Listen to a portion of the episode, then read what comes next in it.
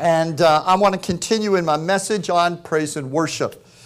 So once you have found Psalm 137, if you would just uh, look up, and uh, I'd like you to be able to follow it as I read. What we're going to be reading is we're going to be reading the, uh, a psalm that is a testimony of the Jews when they were taken captive. They were captured by Nebuchadnezzar. They were taken out of, uh, out of Jerusalem uh, which was also called Zion. When you see the word Zion, it refers to Jerusalem, and it specifically refers to Jerusalem with a connotation that Jerusalem was God's choice for his capital in the midst of his people. So when you see the word Zion, what you're really seeing is God saying, This is my capital in the midst of you.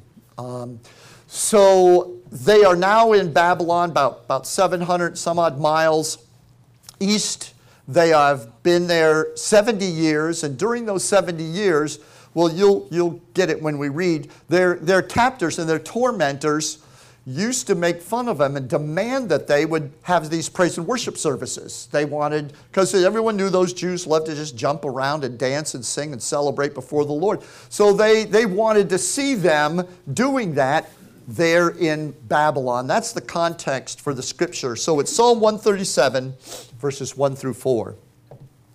And here we go. By the rivers of Babylon, there we sat down. Yes, we wept when we remembered Zion. We hanged our harps on the midst of the willow trees. For there, those that carried us away captive required of us a song and those that wasted us required of us mirth. And mirth, of course, is a word for happiness, joy, celebration. So those that wasted us required of us mirth, saying, Sing us one of those songs of Zion. But how? How shall we sing the Lord's song in a strange land? And that's our text. The rivers of Babylon is where you come to realize that praise and worship is more than music.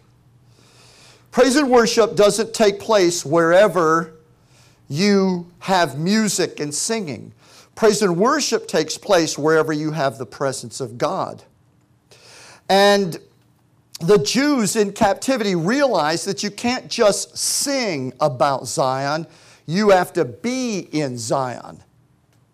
So if you try to get mirth in a strange land, you might as well just hang your guitars up on the trees because you can't do it. That's what they said. How can we sing the song of the Lord in this strange land in Babylon?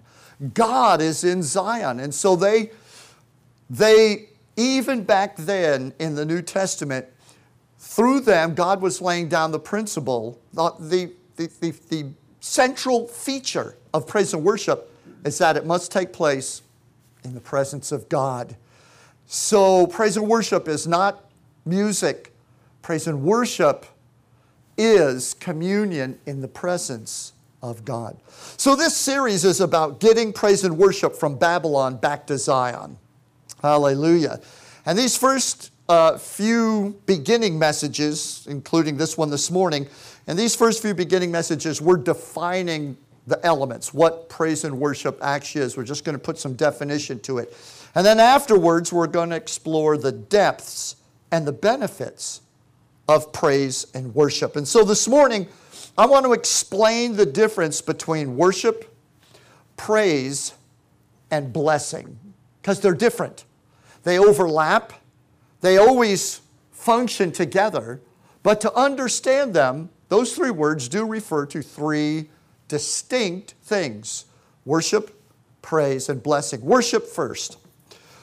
Simple definition for worship is that worship is honoring God with homage and deference. How many of you know, pretty sure you know what the word deference means? It comes from the word to defer, to yield your will over to another. Deference is to say, as Jesus did in the Garden of Gethsemane, not my will, but yours be done. He had a will, but he set it aside and he deferred to the Father's will.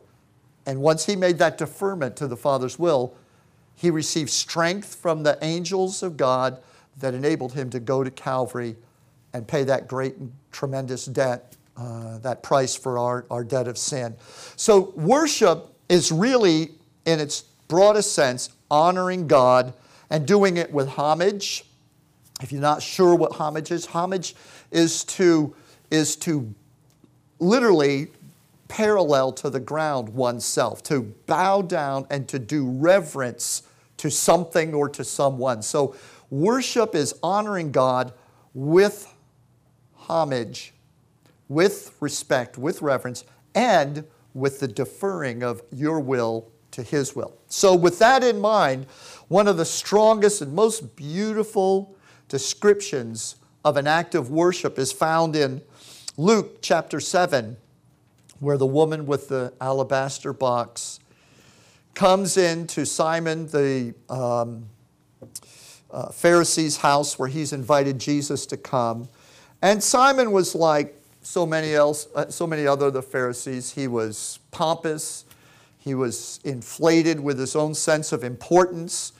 He probably invited Jesus there because Jesus was a novelty and he thought maybe he could, you know, maneuver Jesus into some kind of a difficult question and be able to get over on him. And so there was all this strategery involved in the invitation. Jesus is sitting in the midst of this house.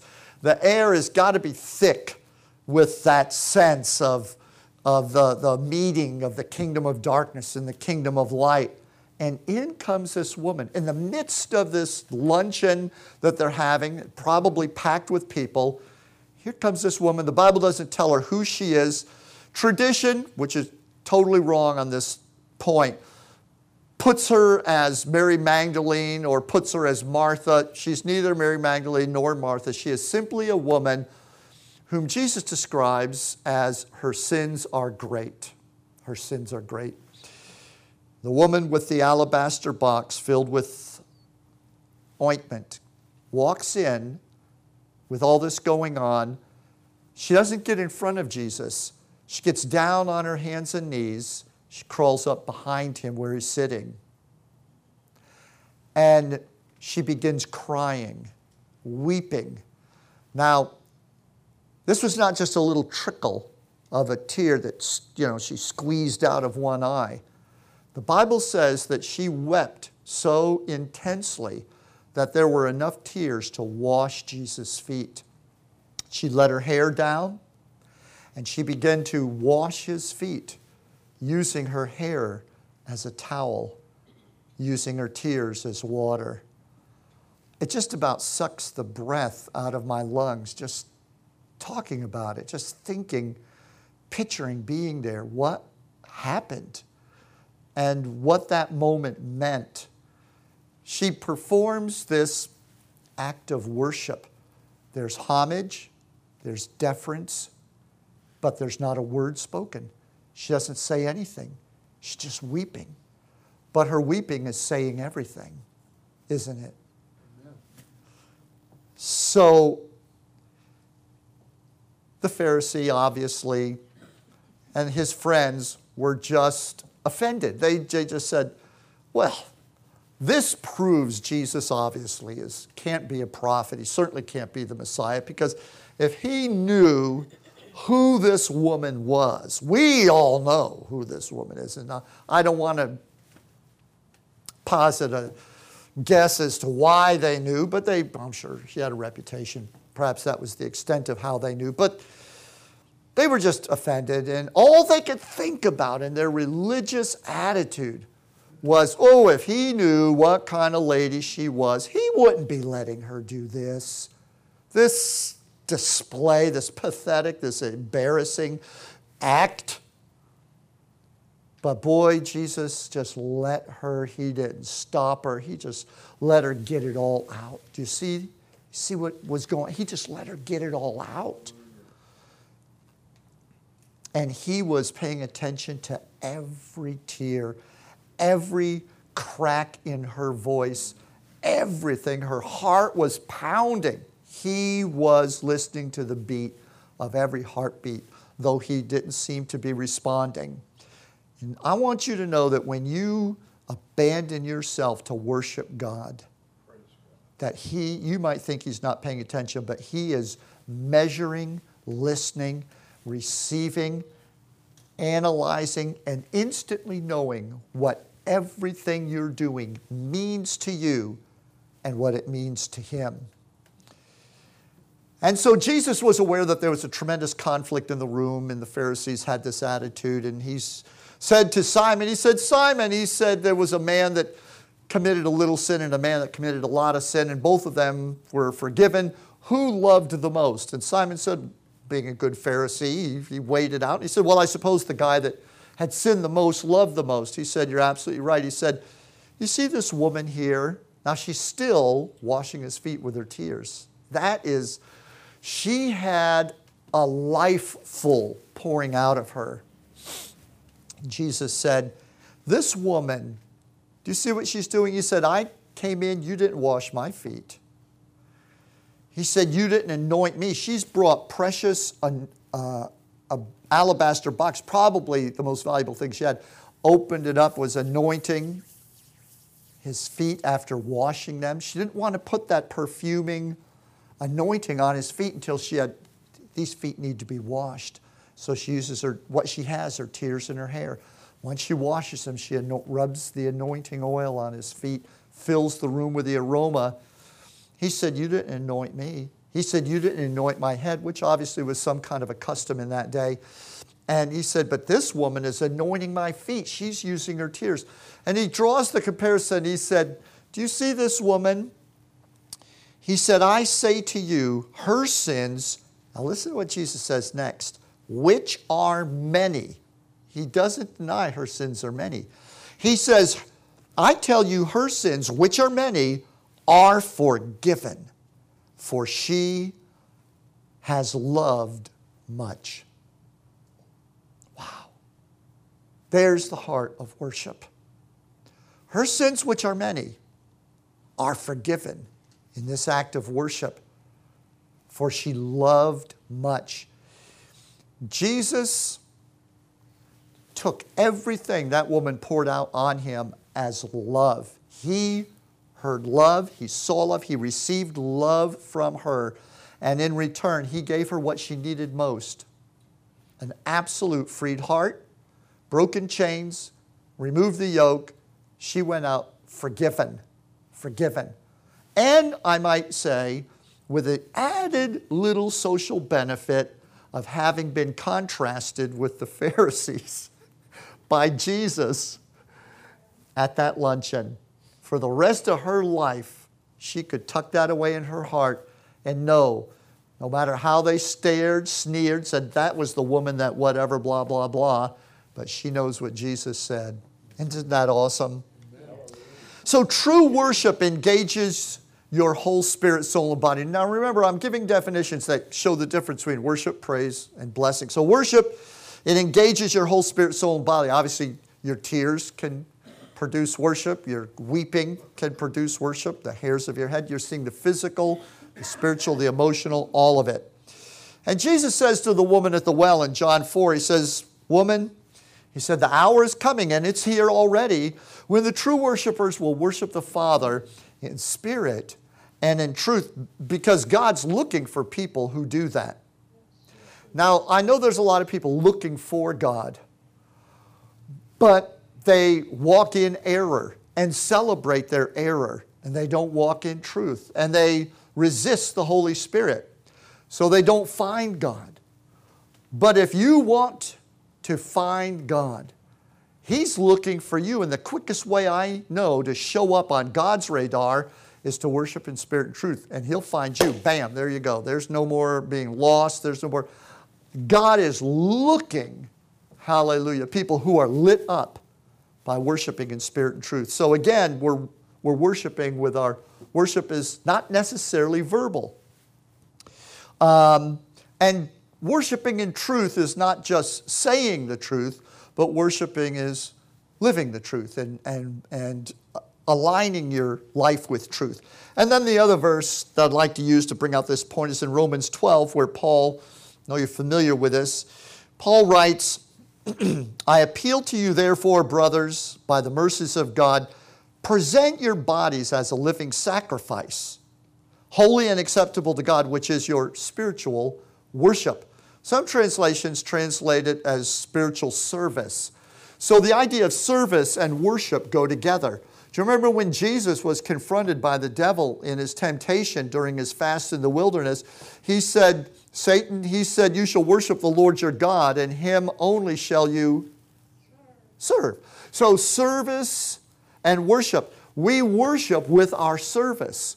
Our serving is a form of worship. So, worship is this very broad, all encompassing lifestyle and not just a religious act. In the Old Testament, Worship was a prescribed religious act. You had to go to a certain place to do it, you had to do it a certain way. They appointed certain musicians, and at certain times these things would all happen. You'd have to bring certain sacrifices. There was a certain parameter to worship in every detail. Um, the problem with limiting worship or defining worship by just an act, we come into the sanctuary, first three songs, that's worship.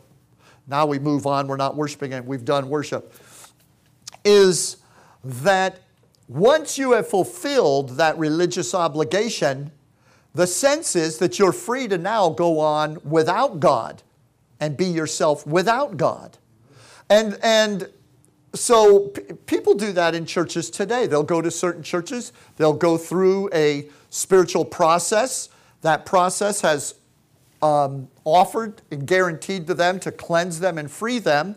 And then they can go out, click up their heels, and go out and be themselves again for a week or whatever, and, and until they have to come back and quote worship again.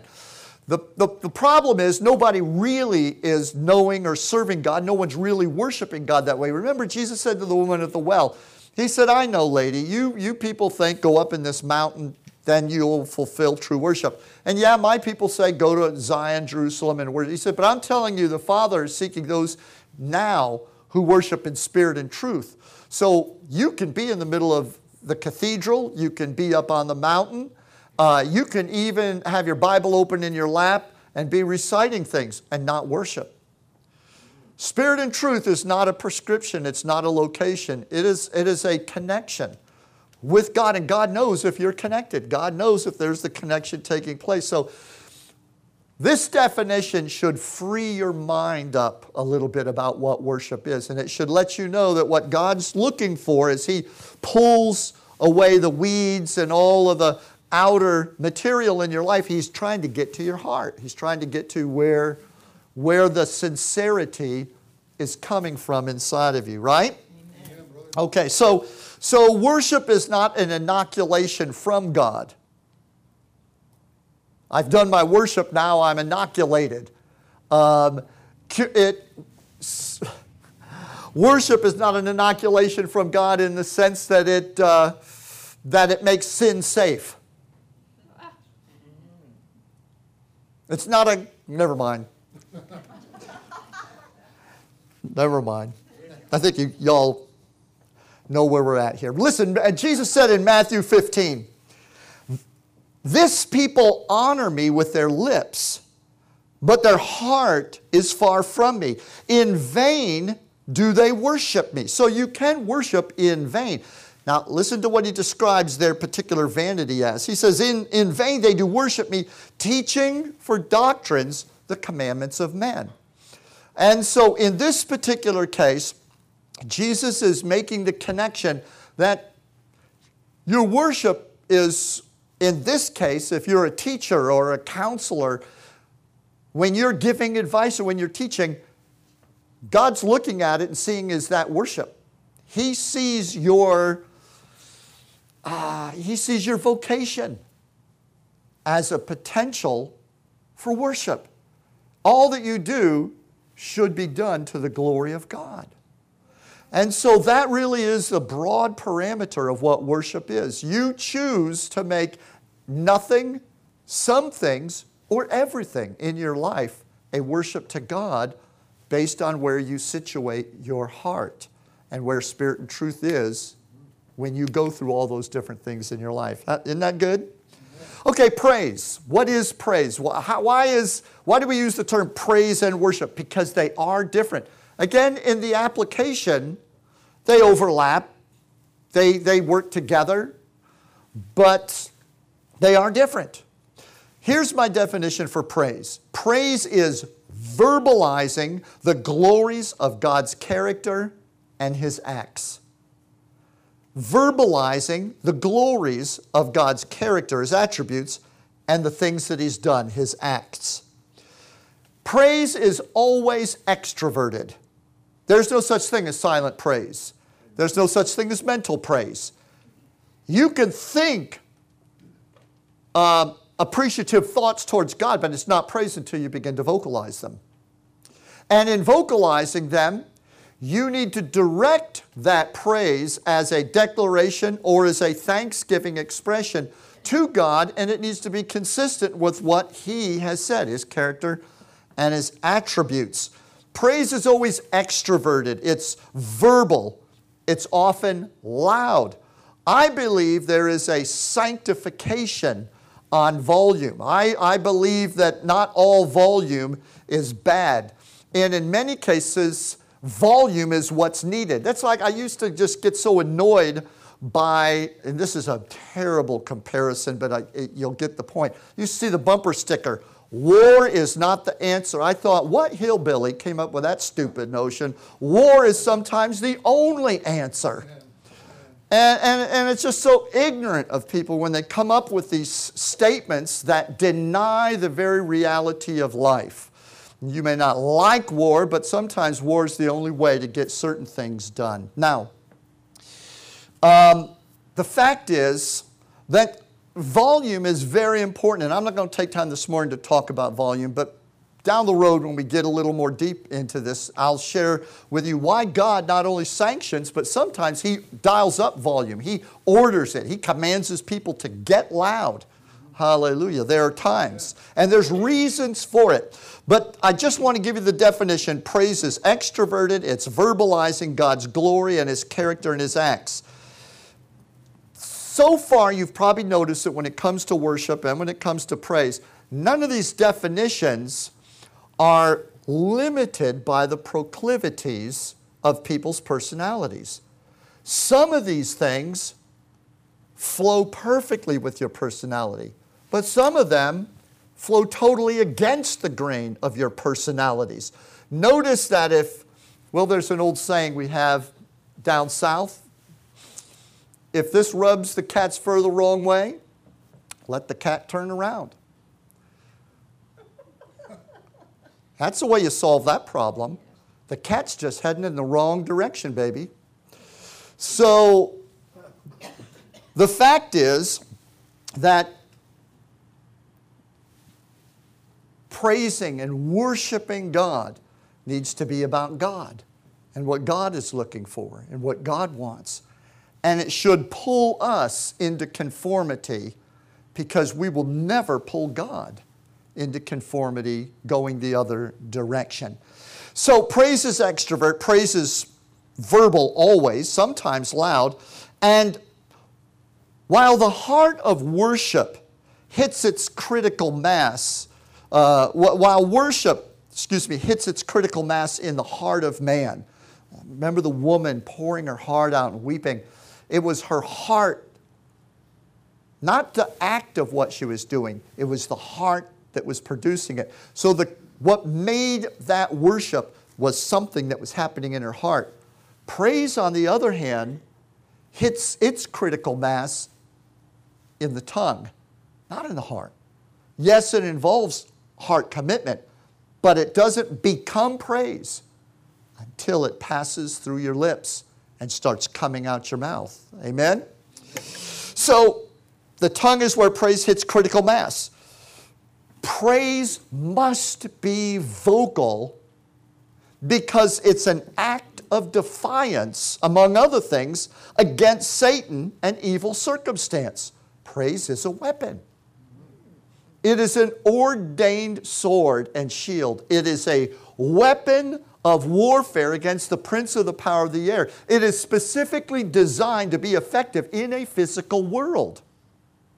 Praise is verbal because it needs to be heard out there in the air where the warfare is taking place. Amen? Amen. So that's why thinking is not praising. You've got scriptures, I know you're familiar with them. I'll throw a few out. Is um, Psalm 34 and verse 1 I will bless the Lord at all times, his praise shall continually be in my heart. Oh, did I mess it up? I will bless the Lord at all times, his praise will continually be in my Oh, come on, somebody help me. Thank you for those two. It'll be where? In my mouth. Hallelujah. Not just my neighbor's mouth. You haven't praised God because you went to church and everybody was praising God while you were enjoying it and not participating. And you're not praising God if you stand there and say, Well, this is not my cup of tea. See, praise is not designed to be your cup of tea, it's designed to lift you up so that your cup of tea can become the river of living water. Hallelujah. Glory to God. So, and then there's that Psalm 63, verse 3. Because your steadfast love is better than life, my lips will praise you. It doesn't say because your steadfast love is better than life, I will be filled and with gratitude. Yes, of course I'll be filled with gratitude. But there's a point at which that filling has to overflow and come out. When it does, it comes out your lips. And of course, in the New Testament, Hebrews 13 15 says, By Jesus, therefore, let us offer the offering of praise to God continually, that is, the fruit of our lips, giving thanks. Everyone say, giving thanks giving thanks to his name. Now, the difference between praise and worship is exemplified by the difference between thankfulness and thanksgiving. They both are very similar. They're both, they both originate from the, from the same sentiment, but they are different. One comes forth out of that sense of thankfulness and ends up in your attitudes. The other comes up, goes right through the roof of your attitude, hits the roof of your mouth, and leaps off your tongue in a thank you. Man, those beans and hot dogs were awesome. Because that's the Thanksgiving that I spoke to my wife the other night. I said, I told her, I said, I think these are the best beans and hot dogs in the whole world. Can I have some more, please? So, thankfulness is wonderful. We want to be thankful. If you're not thankful, you just dry up. But there's a difference between thankfulness and thanksgiving. Your spouse can see that you're thankful through the acts of appreciation that she sees. You washed the dishes, or he you, you, you know, took his clothes off the line and folded them for him. You know, those acts that we, that we use to show our spouse that we appreciate them, that we are thankful for them, that, that's the, the nonverbal message is communicated through those behaviors. But please, if you want a good marriage, if you want your marriage to be better, don't stop at just showing thankfulness through your deeds. Because let me tell you that when you sit down and you lock eyes, and with the sincerity of all of your heart, you, that little grin, wry grin rolls up on your lip, and you just say, Thank you. I so appreciate the special service is about to come out. You want to get the special favor from your spouse? Don't just be thankful, but practice thanksgiving. and you know there's no limit to how you can express thanksgiving. You can, as you walk out the front door, you can say, Oh, thank you, by the way. And that's fine. At least it will be registered, checked off they said thank you. But you could say, listen, I know, I know that um, you know it's kind of last minute, but would you have a few hours tomorrow afternoon? I'd like to take you to lunch. Oh, well, let me see. I'm going to clear my schedule. And you take your spouse to lunch. Wow, we don't do this. And partway through the meal, you begin to enumerate the things that you appreciate about your spouse. You begin to tell him, you begin to tell her, you know, I just wanted to get away from everything and get you in front of me and tell you how my heart feels about you. And you start thanksgiving. You know what's coming. The good stuff. I mean, that hand's going to come across the table. It's just going to get a hold of your hand. Little eyes are going to glisten. And there's going to be extra bacon on your meatloaf. You know, that's where my mind goes. Hallelujah. So, at any rate, your spouse is going to be drawn to reciprocate to be better, to do more. This is why relationships are stale. There's thankfulness, and then they get angry with one another when one of them accuses the other, says, You're not thankful. Yes, I am. Yeah, yes, I am. And you're angry and you're arguing for yourself because you know in your heart you're thankful. Yeah, but they don't ever hear thanksgiving. So it's one thing to, to run the dipstick down into the oil tank and say, There's oil in here. It's another thing to be overflowing, overflowing. So, praise is different from worship in that praise is, is articulating, showing God that you've taken the time to learn His Word and you are speaking it back to Him. You are you are rehearsing the various things. Lord, I was reading in your word today in Mark how that da da da, and I thought that was so wonderful. Thank you, Lord, because I know that's how you are towards me. It, it, it blesses the Lord's heart when we praise Him. And it is a weapon against the enemy. We're not going to take the time this morning, but one of the definitions for the word praise has in it this English word stultify. And I think I'm going to name one of these messages stultification. You are going to get excited when you hear that because praise stultifies the enemy. You go look it up. But it's, it is a weapon against the enemy. Hallelujah. So, okay, let me move on. Bring me to our third and final point, and that is blessing. I will bless the Lord at all times. His praise shall continually be in my mouth. Now, again, the overlap is that praise and worship and blessing, they all go together. They're often stated together, they, they work together. But I want you to understand that there's an element in praise and in worship called blessing. And blessing, my definition for blessing is very simple it's giving God what He values in you. If you bless somebody, you have given them something of value. You have elevated their value. You have added to their value. Well, God cannot be improved upon. So when we bless the Lord, we're not improving God's value. But do know this even though God cannot be improved upon, you cannot add value to Him in the sense that it's going to escalate or, or enlarge His value. But God is capable of appreciating value. In fact, I believe we were made in the image and likeness of God for that exact purpose, so that He would have a being made in His image and likeness, many beings, because He is eternally a Father with whom He can have relationship.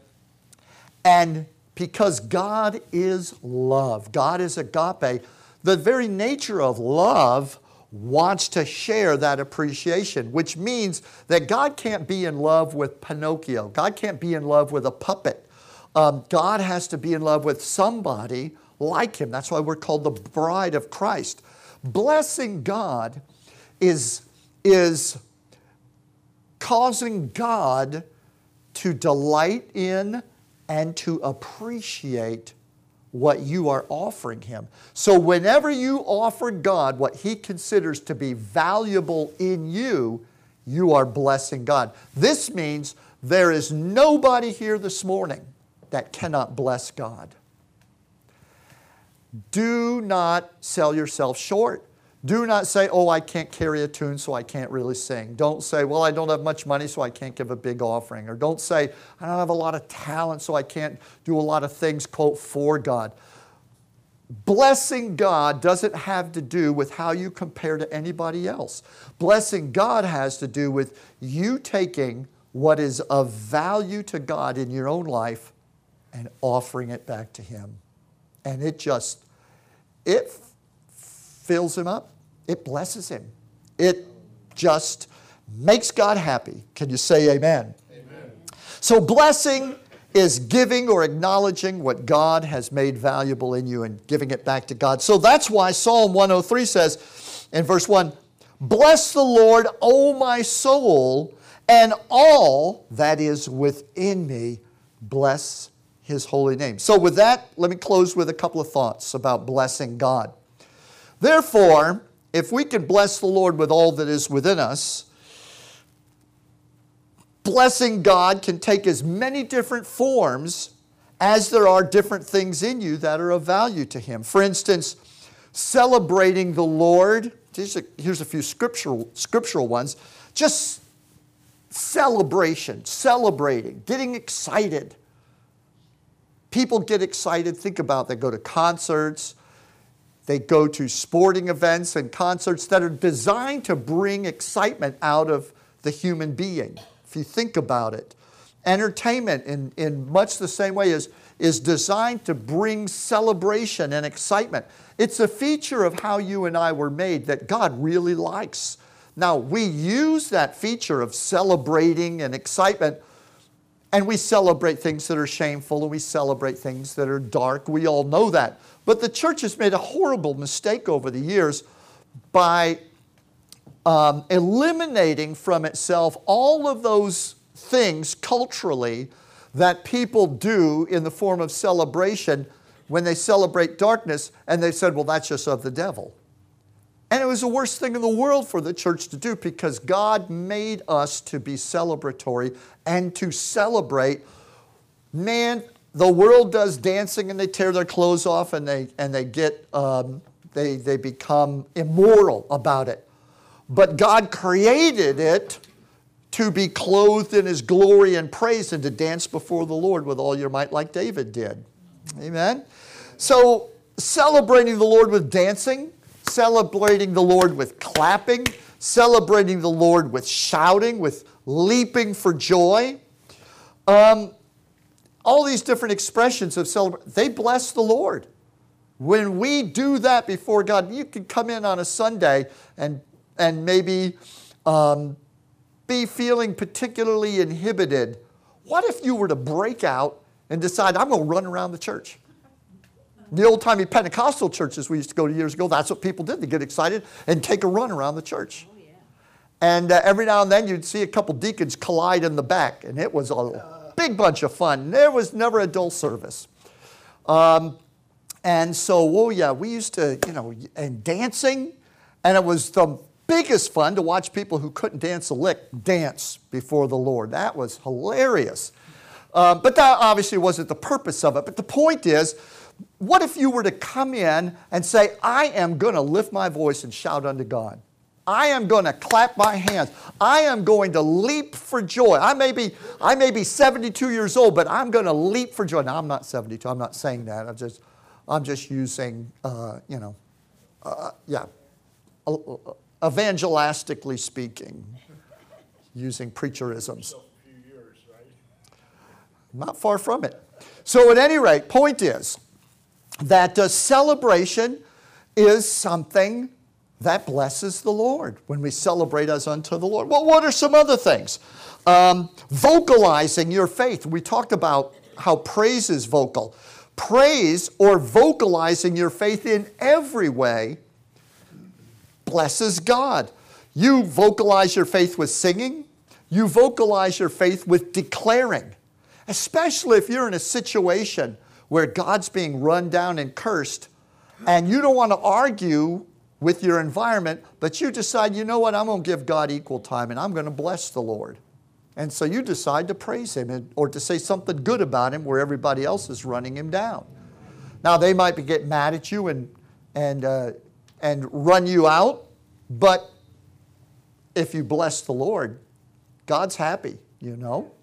And so you can bless the Lord with um, declaring. You know what? You bless the Lord with testifying. When you share Jesus with others, it blesses the Lord. You're testifying of the faith that God has put within you. You're lifting up the Lord Jesus. You're letting your light shine, sharing Him with others, testifying of God, lifting Him up, blesses the Lord. You honor Jesus. Here's, here's a few other ways. You bless the Lord when you honor Jesus with your giving. Whether you're giving your time, whether you're giving offerings in church, you're giving yourself out of your love for Christ, out of your love for the Father, you're honoring God by showing deference. Every time you step aside in your own will and take a humble position so that God can, can lift up His better will, you are blessing the Lord. That blesses the Lord. Hallelujah. Can you say amen? amen? Choosing righteousness. Whenever you're in a situation where everybody's choosing the wrong thing and you, you don't make a, a spectacle of yourself, you just simply and humbly, you choose righteousness. You're not trying to show anyone up. You're not trying to make a point. You're just, as unto the Lord, choosing righteousness. No one may ever reward you for the choice you've made, but that blesses God when you choose righteousness. These are, oh, and working. The Bible says, do all that you do as unto the Lord. When you go and you do your work as unto the Lord, you are blessing God. it could be said that you are worshiping through your work and through all the different things that you do. Honoring Jesus, giving, serving, praising, shouting. You see that blessing God is giving to God what He has put in you that He considers valuable. And I'd like to leave you with this thought and then we're going to pray. Um, think this along with me and maybe carry this thought as you, as you leave church this morning. What is it in me that God sees is valuable? Now be bold and be willing. You might say that's not valuable. Be willing to let God say to you, the Father say to you, that is valuable to me. I love that. And ask the Holy Spirit to help you because the Father put the Holy Spirit in you to be your helper. And just say, Lord, show me, help me to see how I can bless you with this thing in my life? How can I give this to you? And I'll tell you, you'll become a prosperous person. In many ways, God will bless you. You can't bless God without Him turning around and blessing you back. Stand with me this morning.